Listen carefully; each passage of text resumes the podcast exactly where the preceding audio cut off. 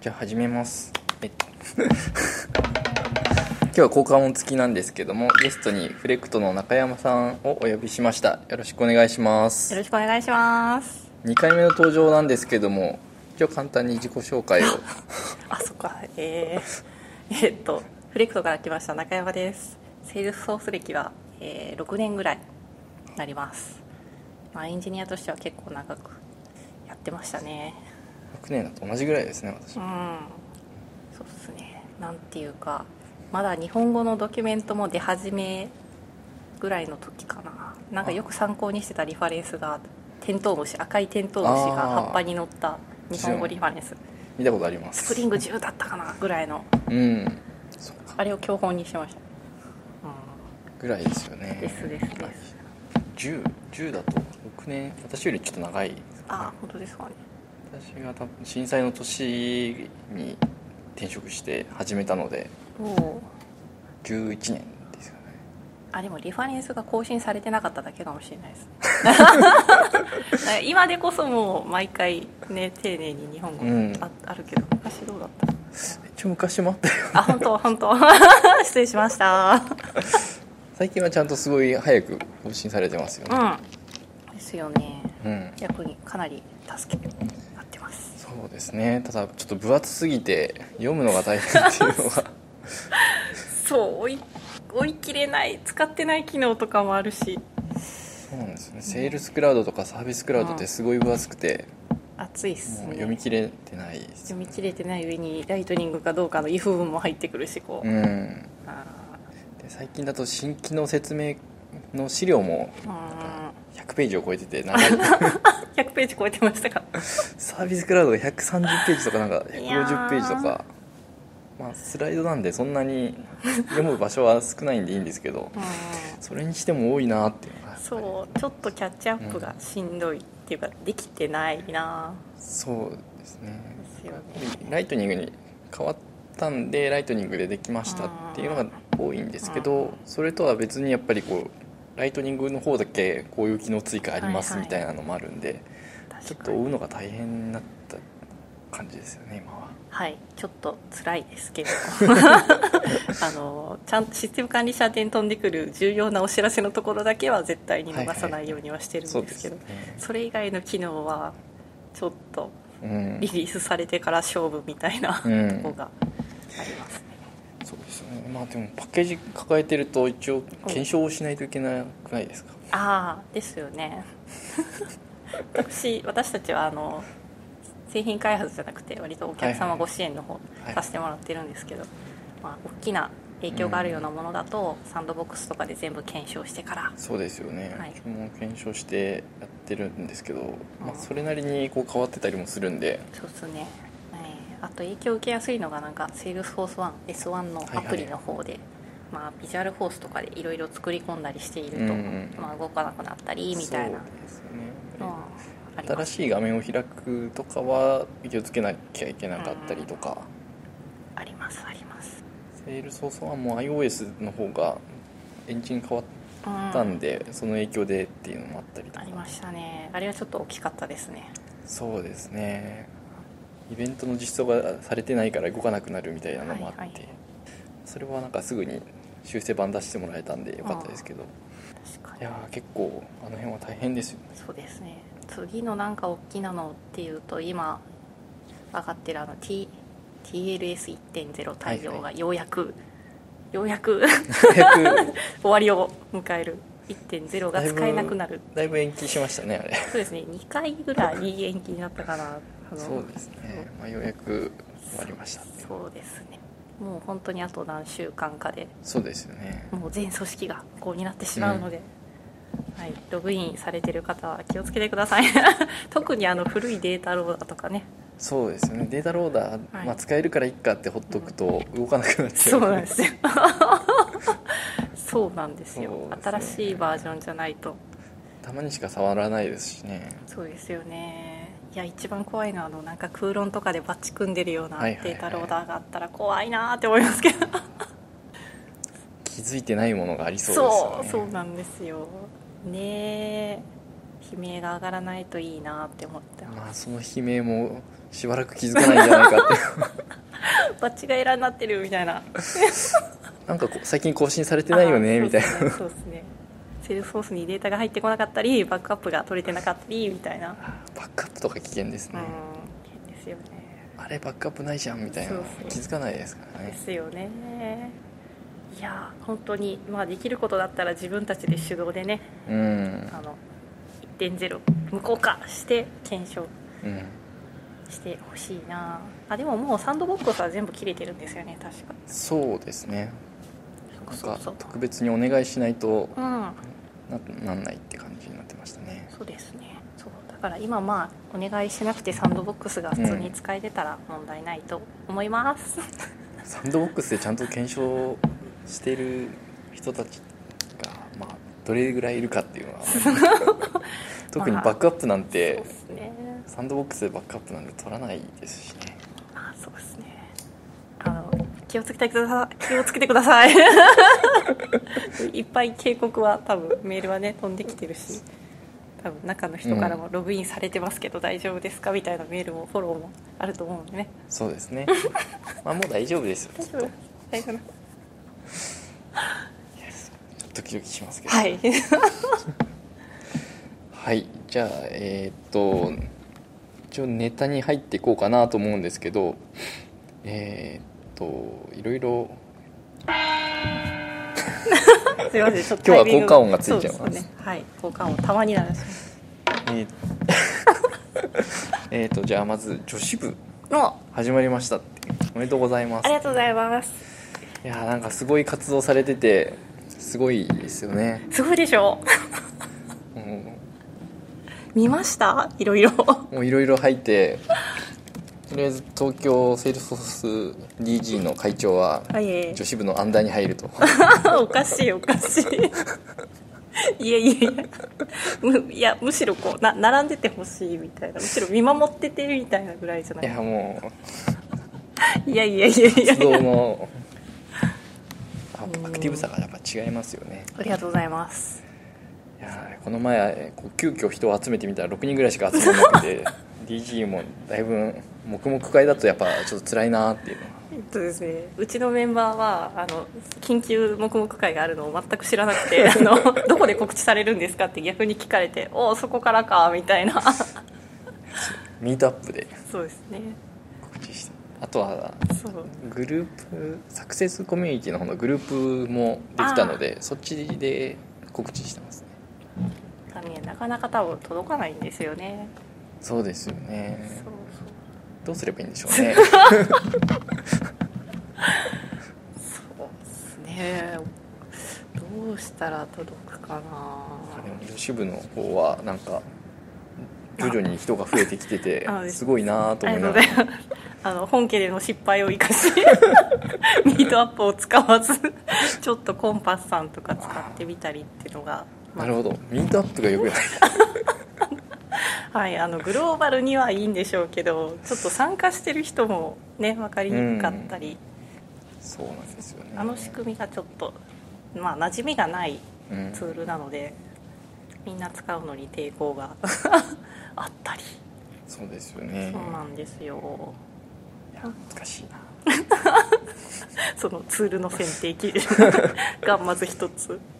そう。でコンパスにしとけばまあツイッターでつながってると見つけやすかったり。うんうんうん。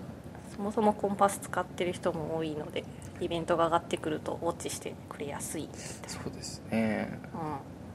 うん、うん。っていうのは何回かやってて感じますね。そうですね。うん。前はドアキーパー使ってたんですけど、ね、そうですよね。ローキーパー使ってて次ミートアップ、そうですね。うん、あー難しいですね。コンパスに一回乗り換えてみてもいいんじゃないですか？本家は本家でミートアップまあ残しときつつ。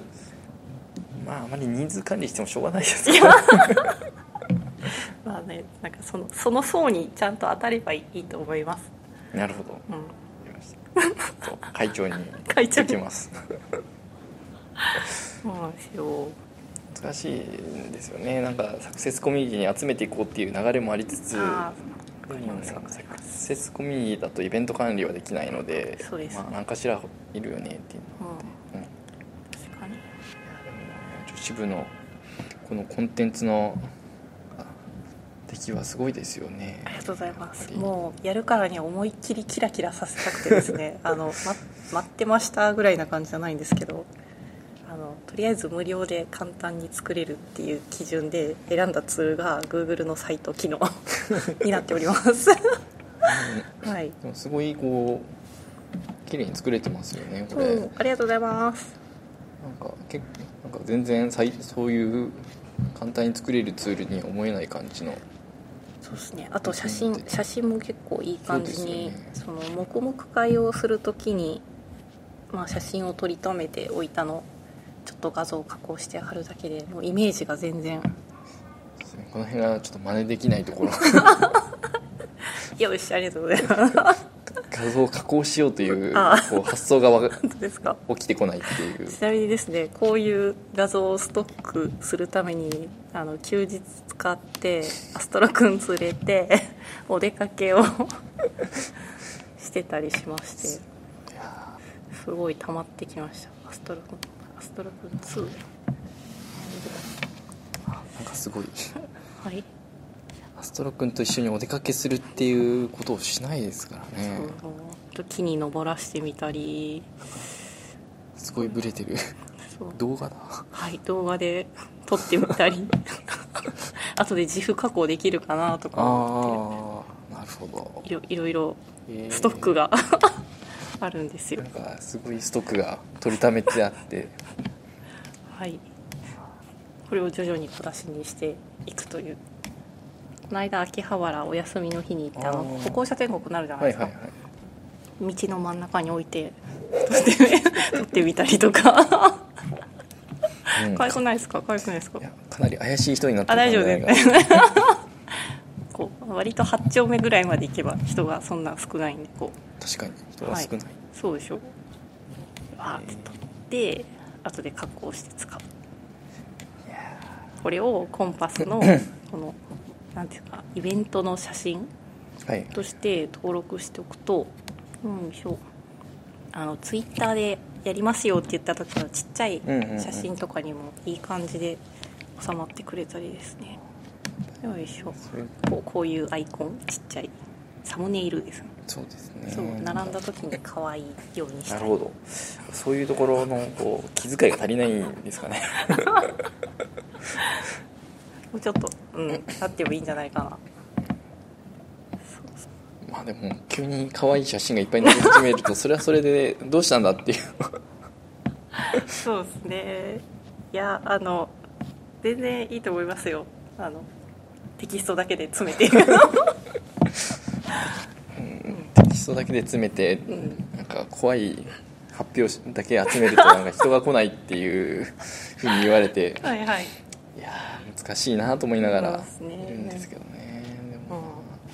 そうなかなかやっぱりセールスフォースやってる人は一定数いるけれどもこういうイベントにはなかなか来にくいだろうなと思ってとりあえず優しいイベントをそうですね。あの心がけてます。誰でも来れるよっていう、まずその一歩にしてもらいたいなと思っていてでまあなんかうちのコミュニティに慣れてもらったら全然外の別の勉強会行ってもらってもいいしダグの本家に遊びに行ってもらってもいいし辛くなったら帰っていつでも帰ってきていいよっていう。いや全然怖くないんですけどおかしいな うん、そうやっぱりなんか同じスキルを持ったメンバーが集まるのはうん楽しいなと、そうですね、うん。まあ。そう。でかつまあちょっと自分の会社を超えたうん。メンバーと話し合える距離にいるっていうのはすごいいいなと思うんで、自分の会社だけだと世界が閉じちゃっててそうそうまあそう。そうあんまりこう新しいことが入ってこなくなっちゃいますからね。そうなんですよその自社しか知らないっていうのは結構危険だと思うんで、うん、で私セールスフォース以外にも割と外の勉強会行かせてもらっていて、うん、やっぱりなんか外を知るっていうのはすごい大事なことだと思うんで。その一歩になればなっていう、そうですね、うん、あとはあれですね。こう発表してみるっていうのはやっぱりうんうん。どっかこう優しいところで試してから外に出ていくといいですよね。うんうんとなんかすごいところで発表してる人も実はそんなにすごくなかったりするんで、うんうんまあ、業務がやっててたまたま詳しい。うん。けど、まあ、悩んでることはみんな同じようなことで悩んでて、感じなんで、まあ、ちょっとそのは一歩踏み出して発表してみるっていうのをやればああ全然こんできない人でも発表していいんだみたいなのがうん。感じられるとは思うんですけどね。うん。そう。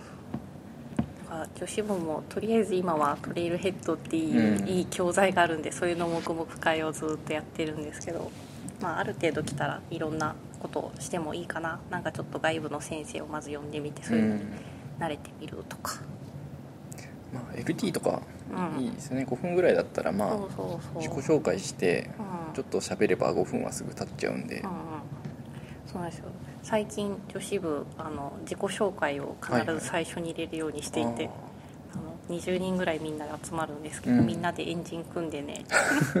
すごいですね。はいあのすごい楽しいです。やっぱりなんかどうして今日ここに来てもらったのかみたいなのを聞けると、なんかどうフォローしようかなうん。とかっていう参考になりますね。なるほうん。どその辺はあまり聞かないです そうそうそうやっぱりみんな背景も違うんでこれだけのねうん「黙々会」っていうタイトルで集まったからにはきっと何かしたいこととかね、うんうん。持って帰りたいことがあるんだろうなっていうのをなるほどね、はい。で聞けた後で今回はあのサクセスコミュニティ初めて作ってそのはいはい。ご案内をしてみて、うんまあ、中に入ってみるともうちょっと濃ゆい話できるかなと思って、うんうんうん。ですね。なんかその辺にちゃんと興味を持ってやらないといけないってことですよね。うん、やっぱある程度参加者の人のね コミュニケーション取りやすい環境にはしてあげたいし、私たちもしたいし。そうですよね自分の知りたいことがあるから行くっていうだけだとまあ運営としては 良くないってことですね。あの自己満足です。けどそうですね。なんか自分は知ってるからもうちょっとその知らない人のそうですね。うん。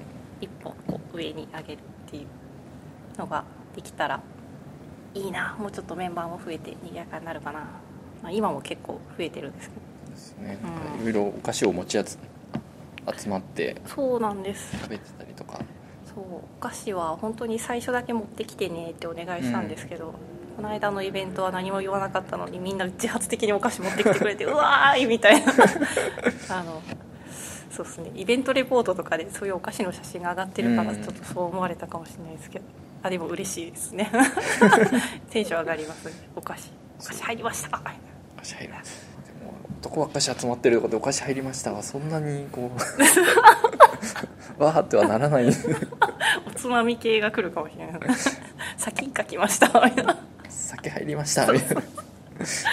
なんか違うっていう。ね。そうですね、うん難しいな。あでとはなんかうん。アクセス解析をしているらしいと。あはい。えいう噂を。そうですね一応なんかコンパスだったり Google のサイトだったりを立てたからには、えー Google アナリティクスでウォッチをしとかないとまあ自分の張り合いもないよなみたいな。頑張って コンテンツこうこう作ったけど誰も見てくれてないんじゃちょっとみたいなのが。ね。ミートアップとか見れないですもんね。ミートアップ？ですね。参加者数は結構ねある程度いつもいたりするんですけどね、実際に来てる人はどうかわかんないですね、まあ、受付チェックしてないですもんねそれはね。してないですね、はいそれはうちもそうしてないんですけどまあまあまあ。アンケートも取ってないですからね。そうですね。そうでもアンケートやると重いかなとかもうん。やってなかったりはするんですけど。事前アンケートとかうん。あ。はいいのかなっていう気がします。そうですね。申し込む時にちょっと軽く聞くみたいな。あそうなんですよ、うん。実はコンパスでその設定ができそうね。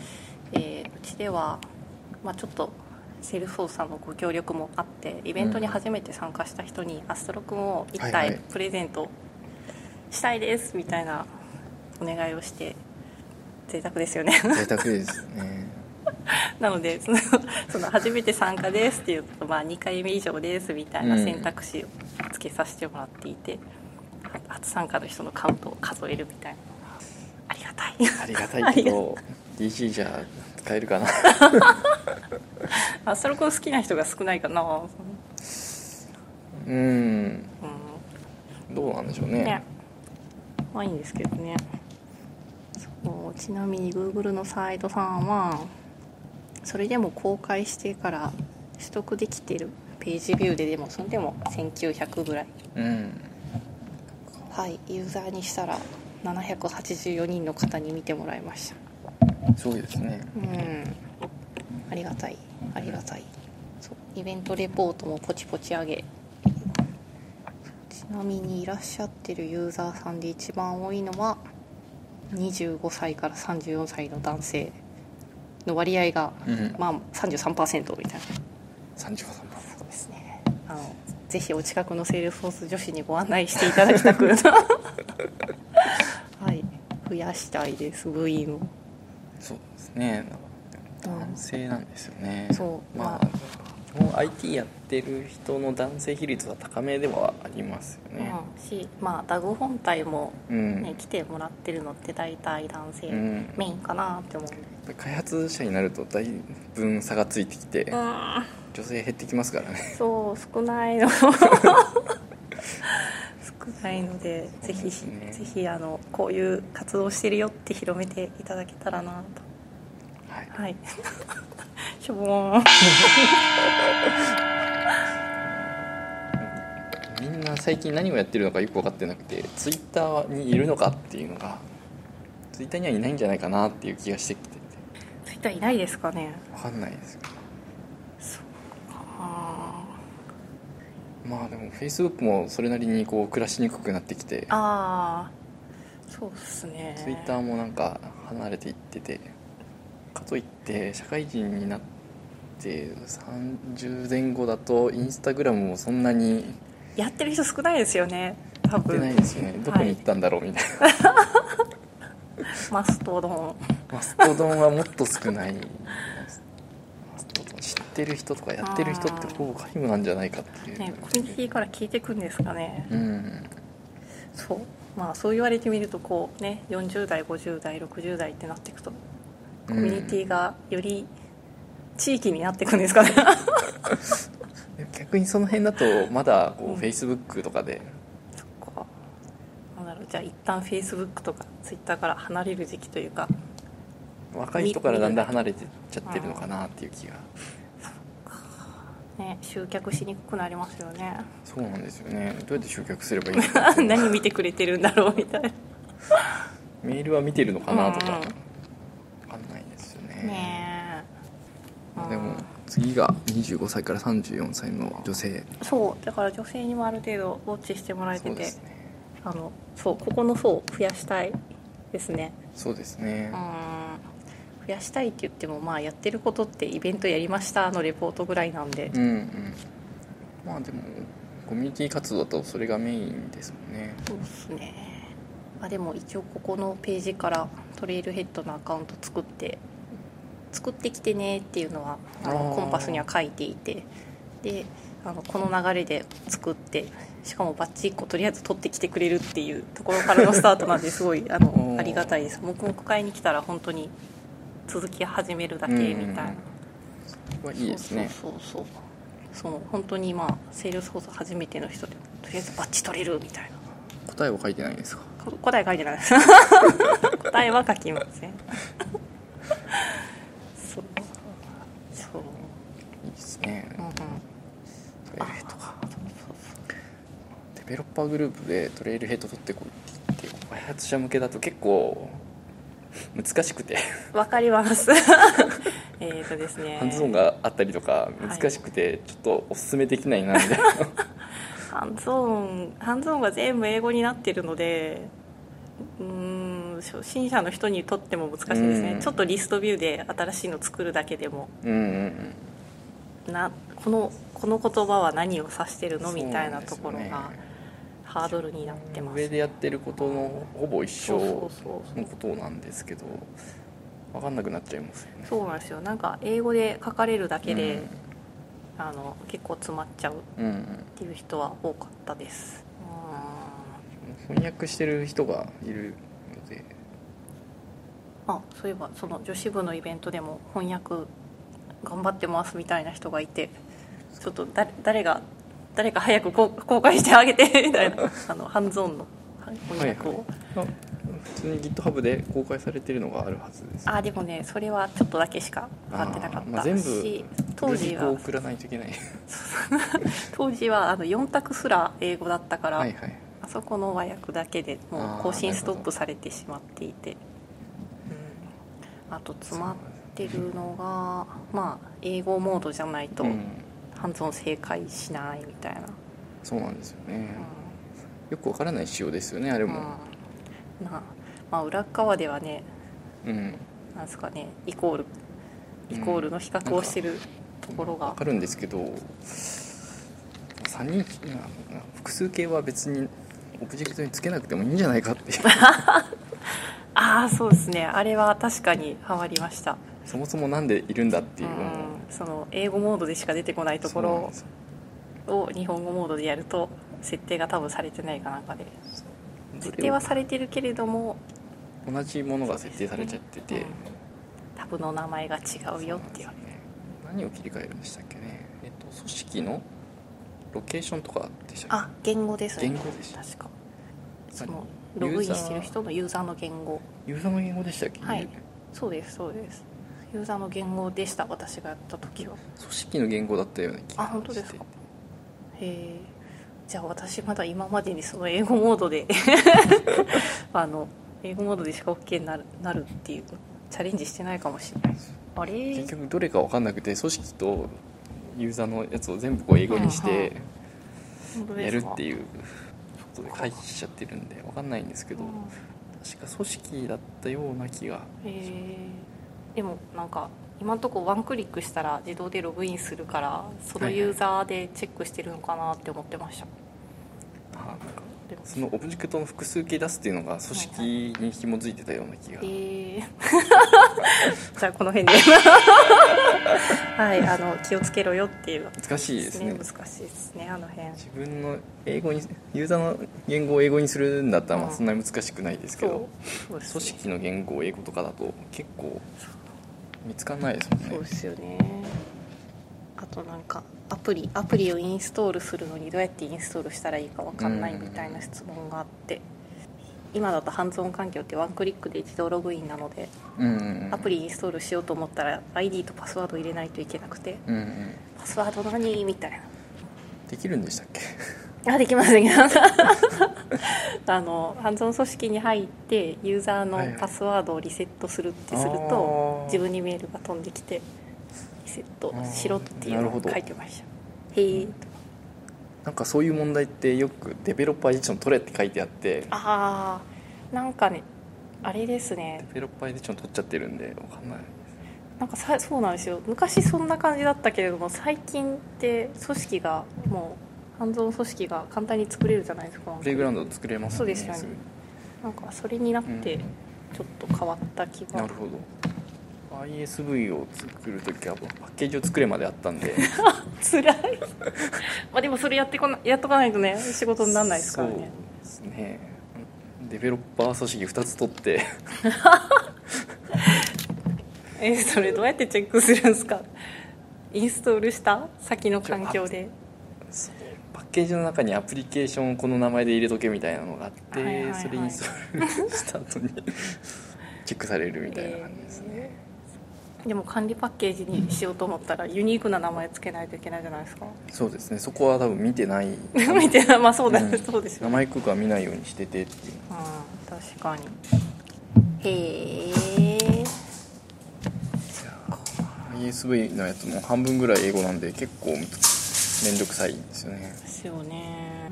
スーパーワッチも英語だけだしちょっと解く気にならない、スパファッチ難しいですよね。そう。みみんな結構苦労して取ってますよね、そうですよね。うん。まだ1個しか取ってないですけど。そう。まず要件を知るために全部日本語訳にするところからみたいな。とりあえず面倒くさいんでこういくつかタブを開いて、うん。Google 翻訳をかけたやつと その英語のやつとって並べて。はいはいはい。そうでも1日で解けるようなもんじゃないじゃないですか。1日で解きました。結構気合い入れないといけないんでもう日にち経つとうーんみたいな。一日じゃ解けなかったです。セキュリティは？割と。あーあーなんか設定でいけそうみたいな。うん。来ましたね。セキュリティは割と解けますよ。え。ー、だって私ね多分まだロック解除してない気がする。解除してない気がするな。エイペックスとかは多分気合い入れないと無理なんですけど、うん。セキュリティは割とあのハンズオンも簡単だし。バッチについて。る 微妙に 足微妙に何かでかかすって取ったやつが。ですねある感じ。でちなみに私今30個取ってます。やった。私89まで来ました。あすごい。簡単なやつばっかしですけど。89いやー結構遠いですね。うんそこまでいくともうだいぶハンズオンしか残ってなくって。ああ確かに。うん。結構辛くなってきますねまにこう追加されるやつがあるんで。そうですね。なんかこの間追加されたのもアイコンだけ見たら可愛かったんで猫だ猫だと。早く日本語版なんないかなみたいな。うん。やっぱよくわからないことを学ぶのに英語だと辛いですよね。うん。そうなんですよ、まあ、でもなんか最近ちょっとそのやりやすくなったというかまあねトータルの時間がちょっと短いとやってみようかなとか、うんステップが短いと頑張ってみようかなみたいな。昔というか、まあ、最初からあるやつって結構ガチなやつが多いですよね。そうなんか全部取るのにすごい時間かかるような、うん。そう基本のやつがめちゃめちゃ大変みたいな。そうですよね。えーいやでもこのこの学習環境すごいいいなと思っていて、うん私も最初からこれで勉強したかった。もうなんかある程度知ってるからこう、うん。あえて積極的にやろうっていう今気になならなくてですね。うんうん。あ昔はなんか動画を見るとか。ーあーそう。ワークブックやるとかですよね。そうワークブックやった。動画も見たけどそのやり始めた時がちょうどブラウザのそのモード切り替えの時期で古いインターフェース、はいはい。新しいその今の青い系のタブのインターフェースと混在していて、うん。かつそのレポートの説明もすごい前のレポートの、うん。ややこしい手順の作り方とかでかなり混乱しましたね。ですよね。やっぱり、うん、辛い。動画はいいんですけど眠くなるんですよね、あわかる。なんか初めてやることでよくわかんないのに、ひたすら見るってだと。そうですねだから今すごいいいですよね。そうですね。自分でこう手を動かしながら答え合わせもして学べるんで、うん、まあなんで間違ってるのかがちょっと分かんなくて、うん。イライラすることはありますけど。そうですね。あハンズオンは特にそうですね、まあ、たまにその英語で何々ができてないよみたいなのは出るんですけどね、それじゃ分かんないみたいな。ちなみにあの4択の問題もたまに分かんない時があって 最終的に何で OK になったかがよく覚えてないみたいな、うん。あれ？いやでもなんかこれいいなと思って他の言語とかもこういうので勉強できたらすごいいいのにな。ドットインストールとかはちょっと近いノリはありますよね、うん。ね。あれはあれぐらい短い動画だと見る気になるんで、ういいですよね。んはい。はい。おそうするとうん。トレイルヘッドつながりだとうん。トレイルヘッドライブ東京が7月4日にあります。あります。ですね。女子部は何かをやる？やります。何やるんですか？えっ、と黙々会やります。すごい贅沢なんですけどあの会場をお借りしてちょっと黙々会やって、あとちょっとスペシャルな七夕が近いんでうん。笹をご用意していただいてる予定なのでまあちょっとセールスフォースにお願いみたいな短冊にちょっとしたためて短冊に。そうそう。カスタム項目のなんとかを増やしてくださいとか そういうことを書けば。もうライトなねライトなお願いをトレイルヘッドを翻訳してくださいとかそうですね。可愛いお願いをね書いてみたいな。そういうちょっとスペシャルなイベントもありつつ。うん。1月4日の17時。そうですね。17時から19時。2時間？そうですね。いつも2時間ぐらいなんですけど。まあ自己紹介してもこもこしてお願い書いて最後にどうだった？みたいなシェアをして。うんうんうん。あと最後に記念撮影して解散って感じ。記念撮影大事なんです。大事ですよ大ね事ですね。大抵取り逃して、うん。こう何も記録が残らない ひどいことになっていくそうですね。えーっと場所はミッドタウン。そうです。朝霞ですね。うんミッドタウンか。ミ楽しみです。ッドタウンはあまり行かないんですよね。そうですね。こっから行こうと思っとう。んあと交通の面が微妙なんですよねミッドタウンって。そうですね。うん。大人のもんだったらよかったのにな。はい。うんとレールヘッドライブ東京のメイン会場じゃない方です。メイン会場ってメイン会メイン会場か。うん。サブがリッツ・カールトンですね。うんそっか。そのいまいちいまいちどこでやるのかが想像ついてないです、いつもプリンスとかでやってるんで。たまに他のイベントとかでやってますけどあんまり行かないから分かんないんです。よそうですね。迷わないようにしないといけないですね。確か六本木から一応駅直結ですよね。そうそうですそうです。ちょっと歩くと距離が長いですけど。うん。地下ずっと歩いていけばっていうこ。とですよねそうですよ。はい。来てほしいな。まだ枠がだいぶ空いてるんでそうですね。皆さん 参加してください。ちょっとた多分時間帯がねそうですよね。ね業務時間とかぶっちゃってるのもあるんですけど。17時からだとまだセッションやってるんですかね。一応終わってるんですかね。あー微妙になんか最後かぶってないかな。あ18時からコンビニそうですねとかぶって最後の枠がかぶってるんですね、そうですね。まあマーケティング興味がない方はぜひ。来てください。女子部の方で。はい。あそうですね。参加いただける方は一応女性限定となっているのでそこだけすいません。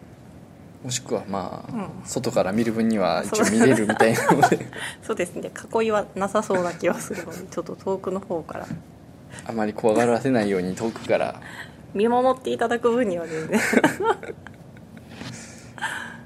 はい。そうか。いやでも。うん。いいですね。そうですね。はい。と一応ネタとして用意したのがうん。サマー17出ましたっていうのを用意してみたんですけどあまりリリースノート読んでないっていう。お互い。お互い と開発者向け新機能がマニアックすぎて話すには向かないってすいませんまだライトニング手つかずです。あってですねなかなか難しいなと思いつつ一応拾ってきたのがアップクラウドの新機能であの選択リストのデフォルト値が数式で書けるようになりますっていうのがうん。あります。いいですね。幅が広がりますよね。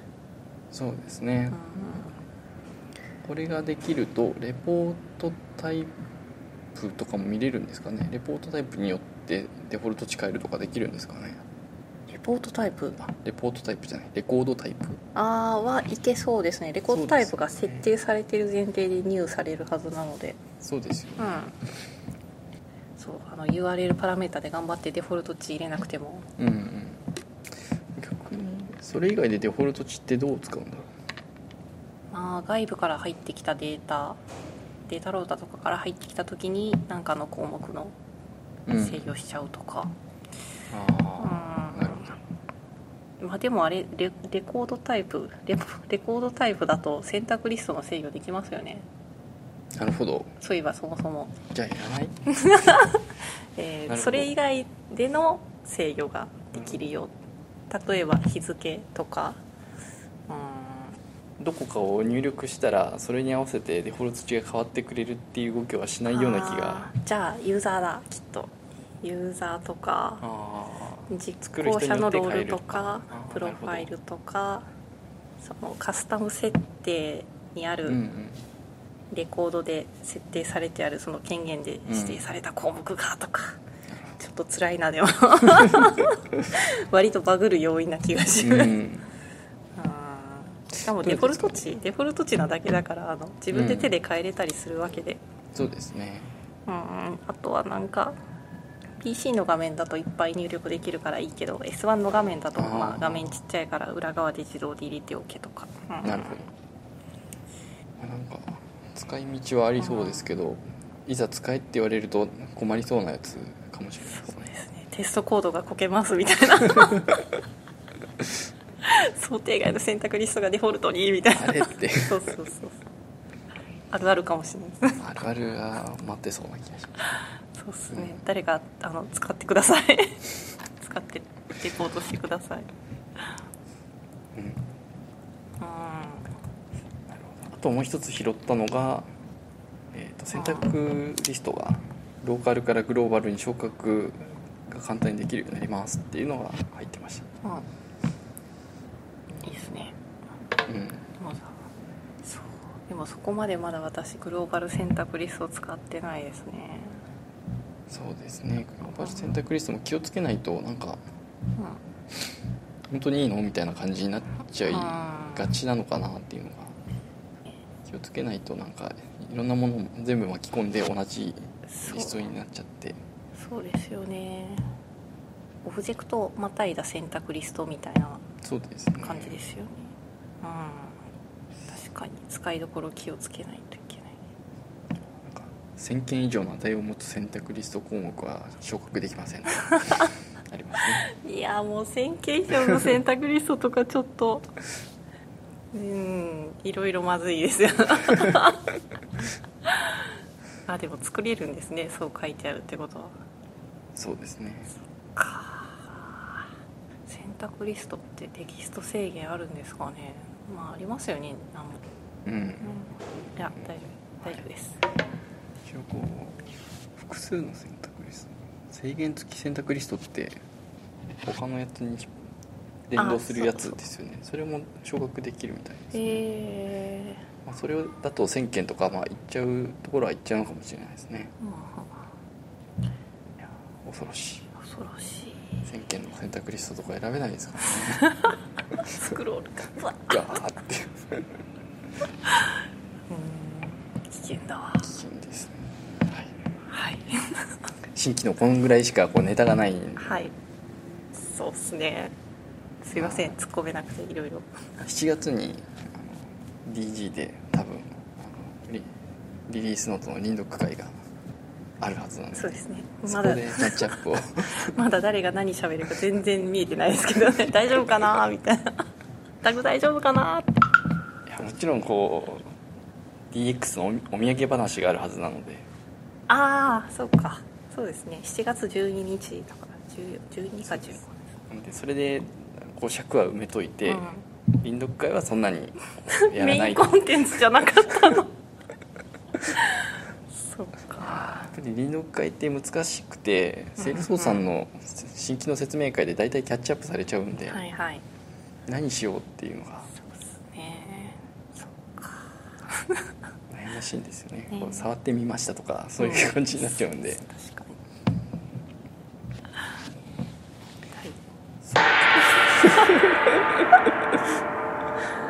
はい、はい、は次行きましょうか。い、次行きましょうえっとドリームホースに行かれることが決まったと。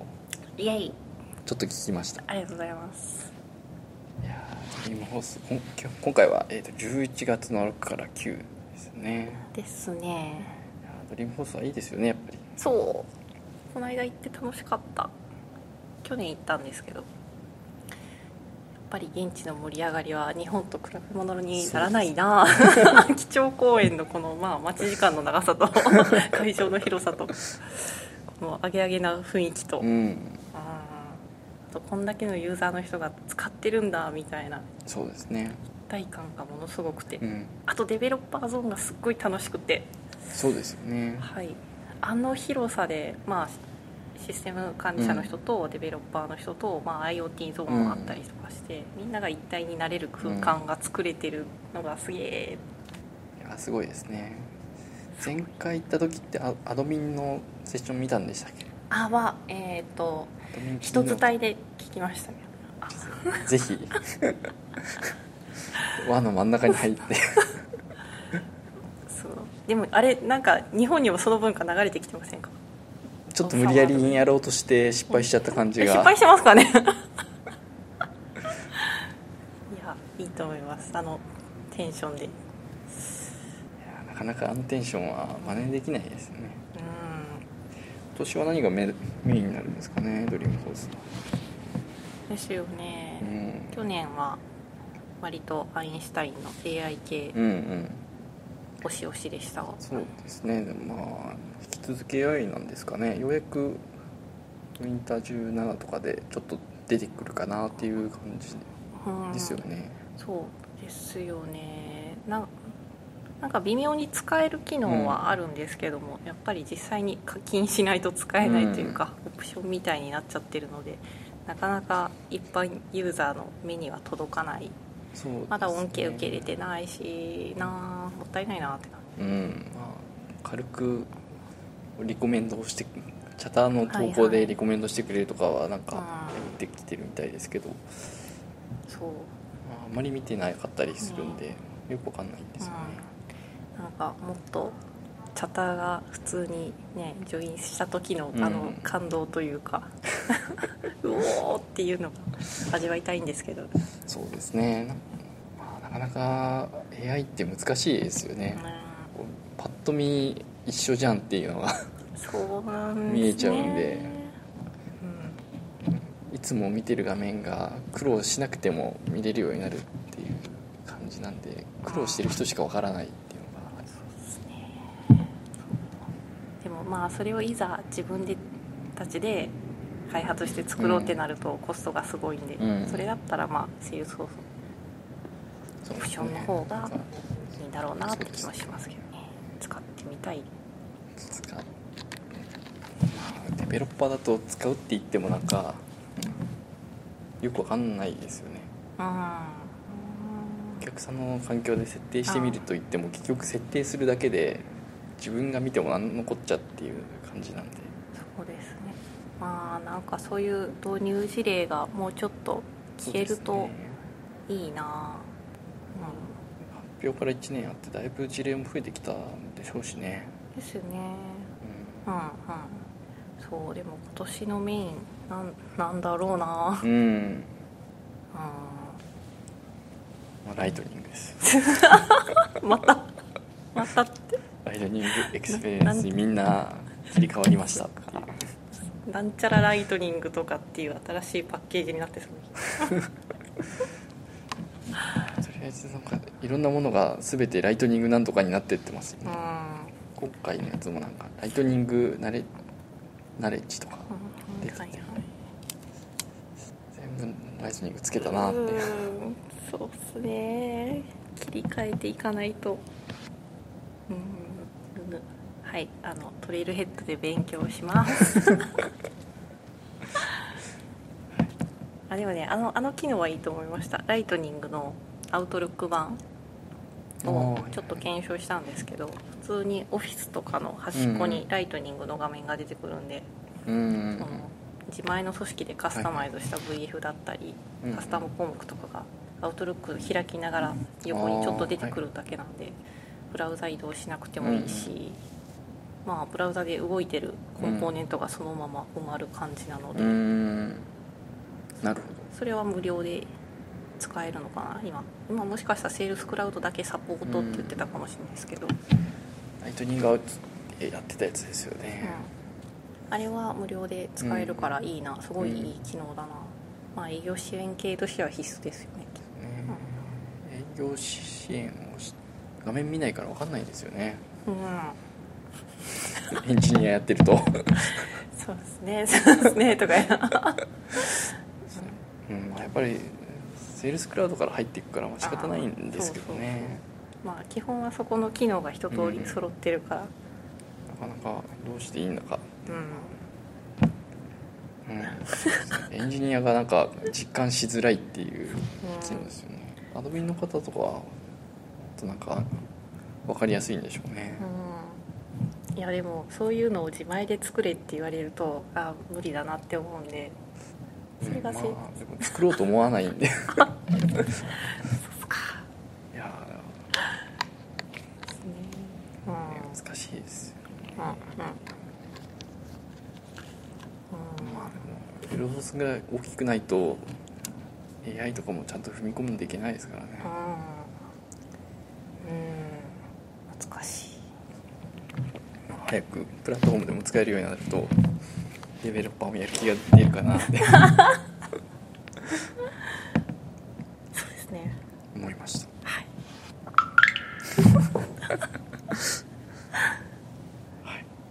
どうしようかな。一応ですね、はい。レギュラーコーナーでエンジニア生存戦略っていうのをみんなに聞いていこうと思ってるんですけどあまりこうみんなピンときてないみたいで、はい。私も何を聞いたかよく覚えてないんですけど ふわっとしてる。ふわっとした感じで。エンジニア生存戦略。なんかコメントできます？ええ。いやーでもね今後どうしたらいいかなみたいなのはみんなどう思ってるんだろうね。うん。なんかこのままいいのかっていうのが。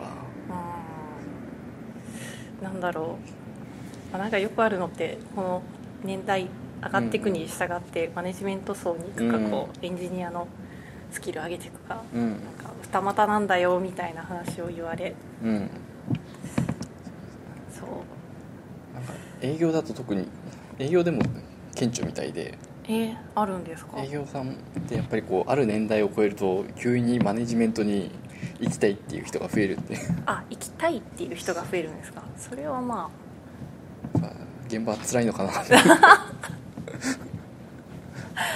分からんでもない。そうですね。いろいろ消耗しますからね、楽しいですけれどもその分はい疲れもどっとくる。そうですね。考えるとなんかエンジニアってまだこうようやくこうエンジニアをちゃんとしてた人がこう年を取ってきてる世代になってきて、まあ、そのままスペシャリストとしてやっていくっていう風になってきてるのかなっていう風に思いますけどね。だからなんかエンジニアの世界はまあ流行り廃りもあるんですけれども、うん。キャッチアップしないといけないものが多いうんうん。し今の技術だけでこだわってるとまあ取り残されちゃうし、うん。なんかだからできるだけ頭は柔らかくしときたいなっていうのは思ってますねなんかうん頑固にならない。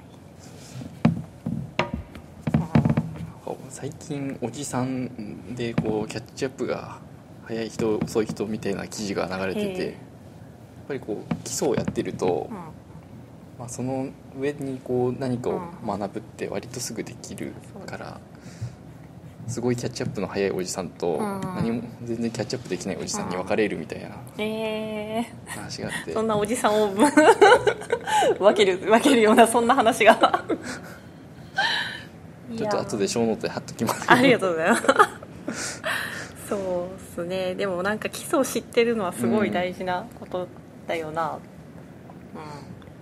えーまあ、だからまあそういった基礎があると、うん。まあ、すご本当にすごい若い人で天才的な人には、まあ、追い抜かされるのは仕方ないとして、早々の人には負けないような分野もあるよねみたいなうん、気するんでまあちゃんと勉強しないとダメだってことかな。そうですね。あの縦に行くにせよ横に行くにせよ。あのえ勉強はしないといけないっていう職種ですよね、ーそうですね。まあどうなんでしょうね。マネジメントって割とやっぱ経験しないと伸びないスキルだから、上年齢が上の人の方が有利になる分野ではあるんでしょうね。そうそうなのかな。うん。そうねそうね。やっぱりこうまあ年を取って、うん。取ったからといって別にマネジメントができるわけじゃないのはその通りなんで、うん。ですけど対人関係の能力とか。そうっすねなんかどんだけそのメンバーと近寄れるかなっていう、あとはこういろんな人のタイプをたくさん見てきてこの人にはこうしなきゃみたいなうん。失敗経験を積み重ねているっていうのもあるかなっていうのもあ大事でする、うん、ね、そういう意味だとなんかすちょっと業務システムって割とそういうところもあってうん。業務をやっぱり知らないと分かんなかったりとか、運用が分かんないと分かんなかったりするんで、そういうのってやっぱり若者がすぐにキャッチアップするって難しいんだろうなっていうのは思います、まあ、でもちゃんと知らないことを知らないって言って吸収できるような。そうですね。ようでありたい。何も言わないっていうのはちょっと一番良くないかなと思う、ちゃんと言えて、はあ、行動に移すとこやりたいなやりたいな。うん。ねまあどうし何を勉強すればいいかは分かんないですけどね。うんいろいろありすぎて。そうですね。この前岡本さんセールスフォースの岡本さんとかで話した時は、どの言語を勉強すればいいんですっけみたいな話をちょっとしたんですけど、うえ。ー、言語か。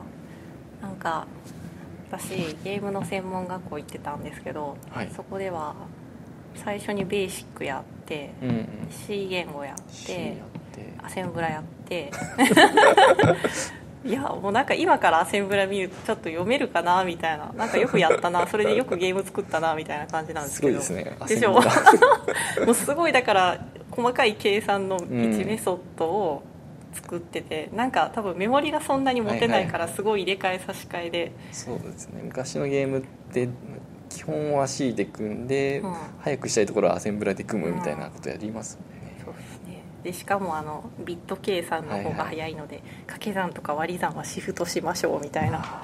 ね。知ってるけどやったことはない。あですかそうか。だからねそこまでやっておくとあの情報処理のあの試験がちょっとやりやすかった。です日本情報とか出てきますよねシフトがビット計算ねオア演算とかね。やることないですよね普通は。そうそう。だからそういう業界から来たうん。ので、あのボタンを押したり離したりっていうのは、ちゃんとビット演算で計算したものが、ボタンが押されたフラグがうん。オフになったからあ押されたんだみたいなうん。判定を自前実装してたのに、ウェブの世界に来て何この JavaScript のオンクリックみたいな。なんでこんな簡単なのできてんのみたいな。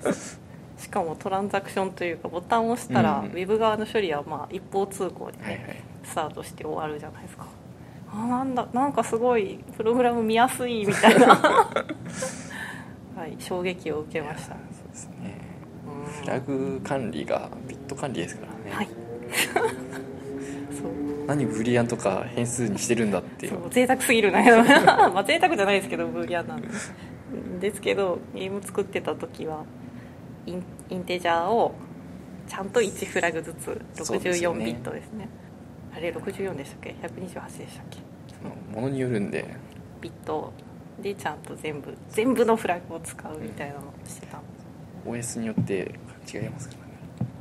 あ恐ろしい、そう。だから今なんかそんなメモリたくさん使っても、うん。まあ落ちないマシンにはなってるしね。そうですね。まあ最近か、まあ、動的言語とか型がないですからねそもそも、うん型はねあった方が好きだな。個人的には。そう。イントとショートとかロングとか。はいはい。あなんかね。知ってるのかなみんなって。いうへえいや昔変数名の頭とかにつけてましたけどね「i」とか、そうですね。うん。マイクロソフトの命名規則だとそんな感じにつける、うん。いやなんかセールスフォース来る前にやってたコールドフュージョンの言語はなんか型宣言しなしなかった気がしてしかもうん。処理上上書きもできちゃうからうんうん。デバッグした時に全然別の値が入ってるみたいなのもあってだから、うん、型はちゃんとしたいデ バッグする人の気になってみたいなのはすごい思います、うん。ねうん。何が入ってるか分かんないじゃんみたいな。ね一人で作る分にはまあ過去の自分が信用できればうん。いいんですけどね、まあ、昔の自分を信用できないですからね。お前は何をしてたんだってそうもうメソッドだけで戻り値何が変えるんだろうみたいな。何で受け止めたらいいのみたいな。リストで来るのこれみたいな。そう。いやーなんかいろいろ懐かしいな。はい思い出してきました。いや普通の人は知らない世界があ広がってます。すいません組み込みをやってないと知らないみたいな世界だろううん。ね、いやなんかそこから入ると、うんうん。割としっかり。構造体とかやってたああそうです。構造体とクラスそのゲーム作ってた割と終盤の時には、うん、ボーダフォンアプリとかを作ってたので、はいはい。その時って確か Java でソースコード書い Java てた。で書いて Java なんですよ。Java で書くんですけどえっ、と携帯にインストールする時には、まあ実行ファイルのサイズが1メガとかになるようにしないといけないんで、ありましたね。そうコンパイル Java でプログラム書いてコンパイルしてその、うん。まあ、1メガ以内に抑える。はいはいそのためにはプログラムで書いてる変数名とかメソッド名が長いと、うん。コンパイルサイズに影響してくるんですよ。ご存知でしたみたいな。コンパイルするなら短くしてくれよって感じもしますけどね。あのしてくれなくてなんで別のツールを介して変数名とか、うん。うんメソッド名をすごい短くするツールを通してから、まあ JavaScript でも今やってますああなるほど。ミニファイっていうのやってますでもあれやるとデデバッグの時に辛くて。どこで落ちてるのこれみたいな。最近の JavaScript はそのマッピングをしてくれるっていうところがついてるんですよ。なるほど。昔あったらすごく便利。です思う思う。しかもでも、えーまあ、それをやってもメモリってなかなか減らなくて、うん。えー最終的にというか何をやったらメモリ増えたかっていうとクラスうん。を中で多用してるとうん。メモリがバカバカかかっちゃう、うん。えーじゃあ構造体だったらっていうと構造体でも結構メモリ食う、うん。なので最終的に落ち着いたのは1個のクラスファイルにメソッドバおおーンなるほど。構造体使いません。あと配列ドーンみたいな。はい。そうそうしまそうしてました。なるほだから。ど構造化プログラムにすればいいんですね もうすごいよくやったなって思いますけど。あちゃんとあのあれですよ。コンパイルする前にいろんなインクルードファイルを1個にするっていう。うんうん。やったけど。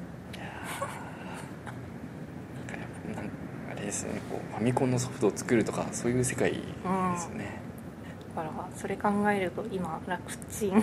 何も考えてないですね 何も考えてなくはないんですけどなんかエクリプスで保存すると勝手にプログラムがねうん。クラウドに行ってコンパイルもしてくれるしうん。保存もしてくれるし。うんやっぱりそこってこうそういうのを考えるよりも見やすさとかうん変更しやすさとか取っているのでまあ、便利になりましたよ。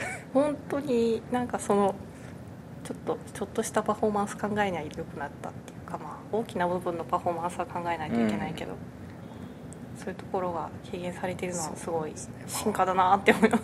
大きなところも最近だとこうちょっとこうインスタンスを増やせば速くなるっていう。そうですよね。スケーリの話で言うとなんかまあそうやってお金で解決しちゃうのか、まあ、根本的に、うん。ね、ロジック見直すのかっていう倒し方もできるし。早く出すことが大切だったらえいって作っちゃって印刷増やしとけばなんとかなるっていうのはすごい世界ですよねうんいやー考えられないそう。ゲームプログラムでも特殊は特殊ですよね。なってみたかったので慣れてよかったなって感じです、うん。なんか昔の雑誌とか見て当たり判定はどうすればいいんだみたいな。ああそう。あれもねゲーム会社でゲーム会社というかゲームの学校で一通り習ったから割と現場でうん。できたんだろうなって思いますけど、当たり判定。そうちょうどもうその頃って割と 2D の話ぐらいかな、うん。ですよね。シューティングとか作ろうとすると当たり判定がどうしても必要だって。そうそうそう。ビット計算して。はいはい。当たり判定する。そうその物体の半径うん。その円形にとって判定するのか。か、まあ、本当にビットが重なったらってやると処理が重くなるんで、ちょっとどう軽減しましょうとか玉がたくさん出過ぎると、うん。あの遅くなる。遅くなるのでそれを、まあ、緩和するためにじゃないですけどやっぱある程度のガバナ的なのってありますよね、画面にさ表示できる最大数みたいなのは持っておいて。すごい世界。羽の部分はギザギザだからうん。四角で撮りたいから胴体のところだけにしようとか。はいはいはいはい。そうなんですよまあフレームレートっていう考えがあるんで、1秒間に60フレームでしか処理が絶対動かせないので、それ以上しあの負荷のかかることをしちゃいけない、うん。まあ、できないっていう世界なのでどこでパフォーマンス制御するかっていうのがすごいあってそれがなんか割とセールスフォースと近しいなと思っていて、うん。パフォーマンスを落とさないためのガバナうんうん。っていうのが全く一緒だなって思ってるんでうん。残念ながらアセンブラが書けない ので書かなくていいと思う。もうそこはお任せしようね。セールスソースでアセンブラを書くと早くなるっていう。うんなんかもうそこはいいかな。あのそこまでやりだすと逆にあの開発のパフォーマンス落ちるというかデリバリーのスピード落ちちゃうんで。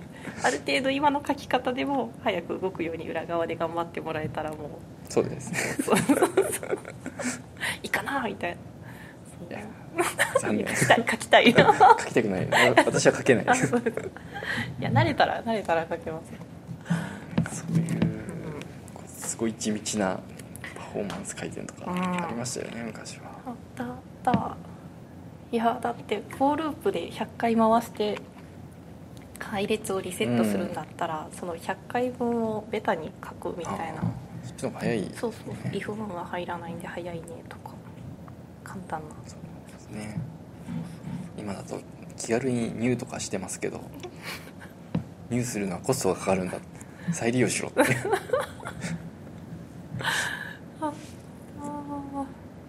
でも昔ってちゃんと変数今はそうかわかんないですけど変数をちゃんと初期化して使ってあげないと前のうん。残りが入ってたりとか、C 言語はまあ今もそうですよね。C 言語結構怖いですよね枠があってその枠以上に文字列をコピーしようとすると壊れるって、そう C 言語って壊れてもプログラムでエラー出ないんでしたっけ？もう忘れちゃった。配列を単に上書くだけだから、そこでなんか使ってるプログラムでエラーになるというか後ろの方が壊れてはい。メモリが壊れる感じ読んだ時にはい。変なのが入ってる、はい。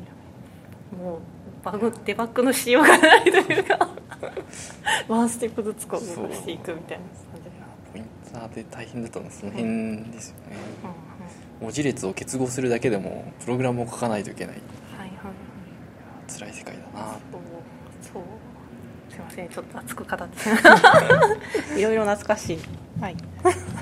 リスト型とかなかったですけどねそうですね。配列を自分でこう用意して。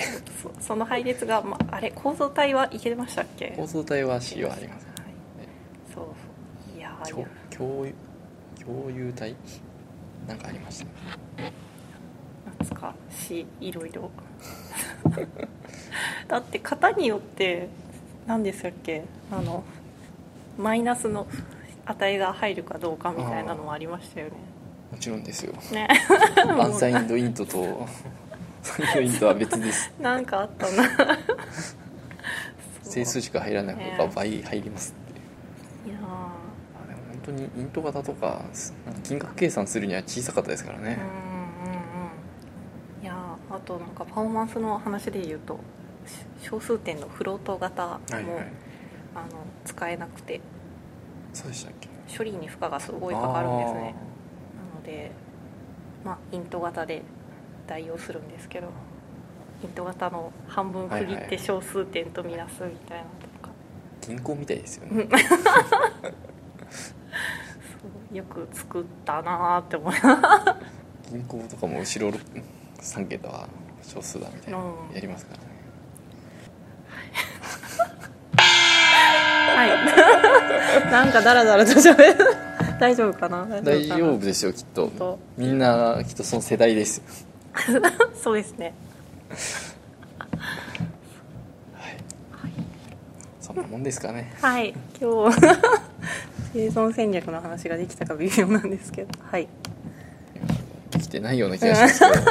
あの。いつもフラってもなんですかねビット操作はいいぞっていう、うん。そう。うんいいいぞ悪 悪くないよ。な 知っとく。今やると怒られそうだけどいいぞっていう、うん。エピクスできるんですかね？あできた気がする。けどそんな使う機会が。大なり大なりみたいなやつですよね。ない気が。怒られそうですね。うん。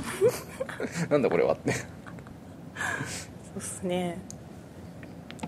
いやー知らないかもしれないですね。セールスソースで APEX だけ書いてると、うん、うん知らないですよブーリアン型もなかったですからね。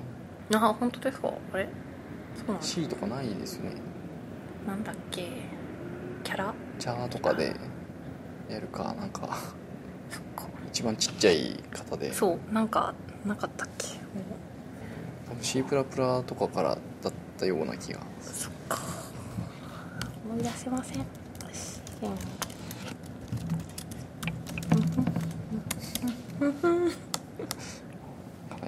なり老害トークな感じあ強い。あそうかキャラねキャラね。キャキャラだ。キャラ型だ。256バイト入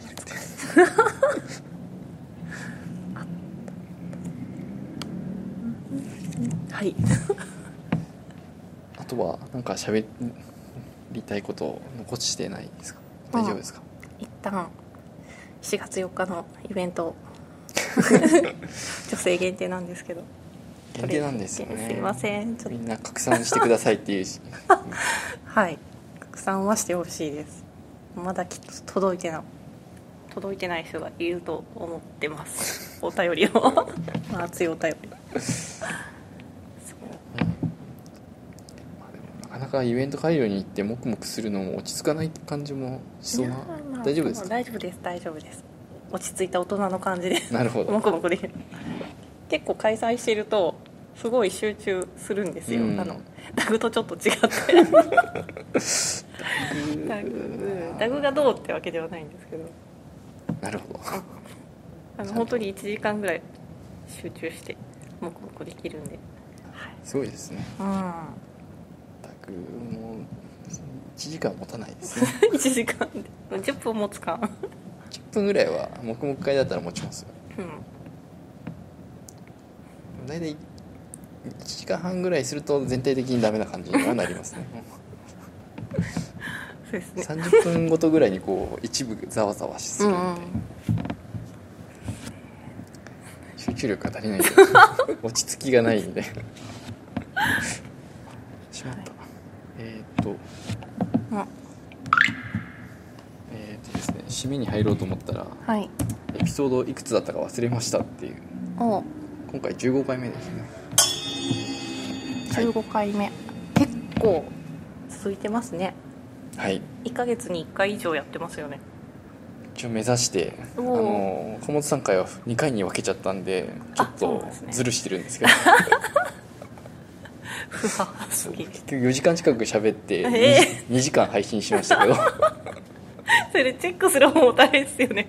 大変でしたね。ねもういやそこっちからはもいいかな。うこうオープンにできない話だからこあうざっくりっていう感じだった。切り張りも大変だ。切り張りはしない。あそうなんですね。う縮めるだけしかしない。はい。えー、とじゃあ締めをしましょう、えー、と今回はマイグレーション .fm エピソード15になります、えーご意見ご感想ご要望は「ハッシュタグマイグレーション FM」をつけてツイートしていただけると幸いです iTunes の評価や感想などもお待ちしておりますのでどうぞよろしくお願いいたします。今回のゲストは中山さんでした。ありがとうございました。ありがとうございます。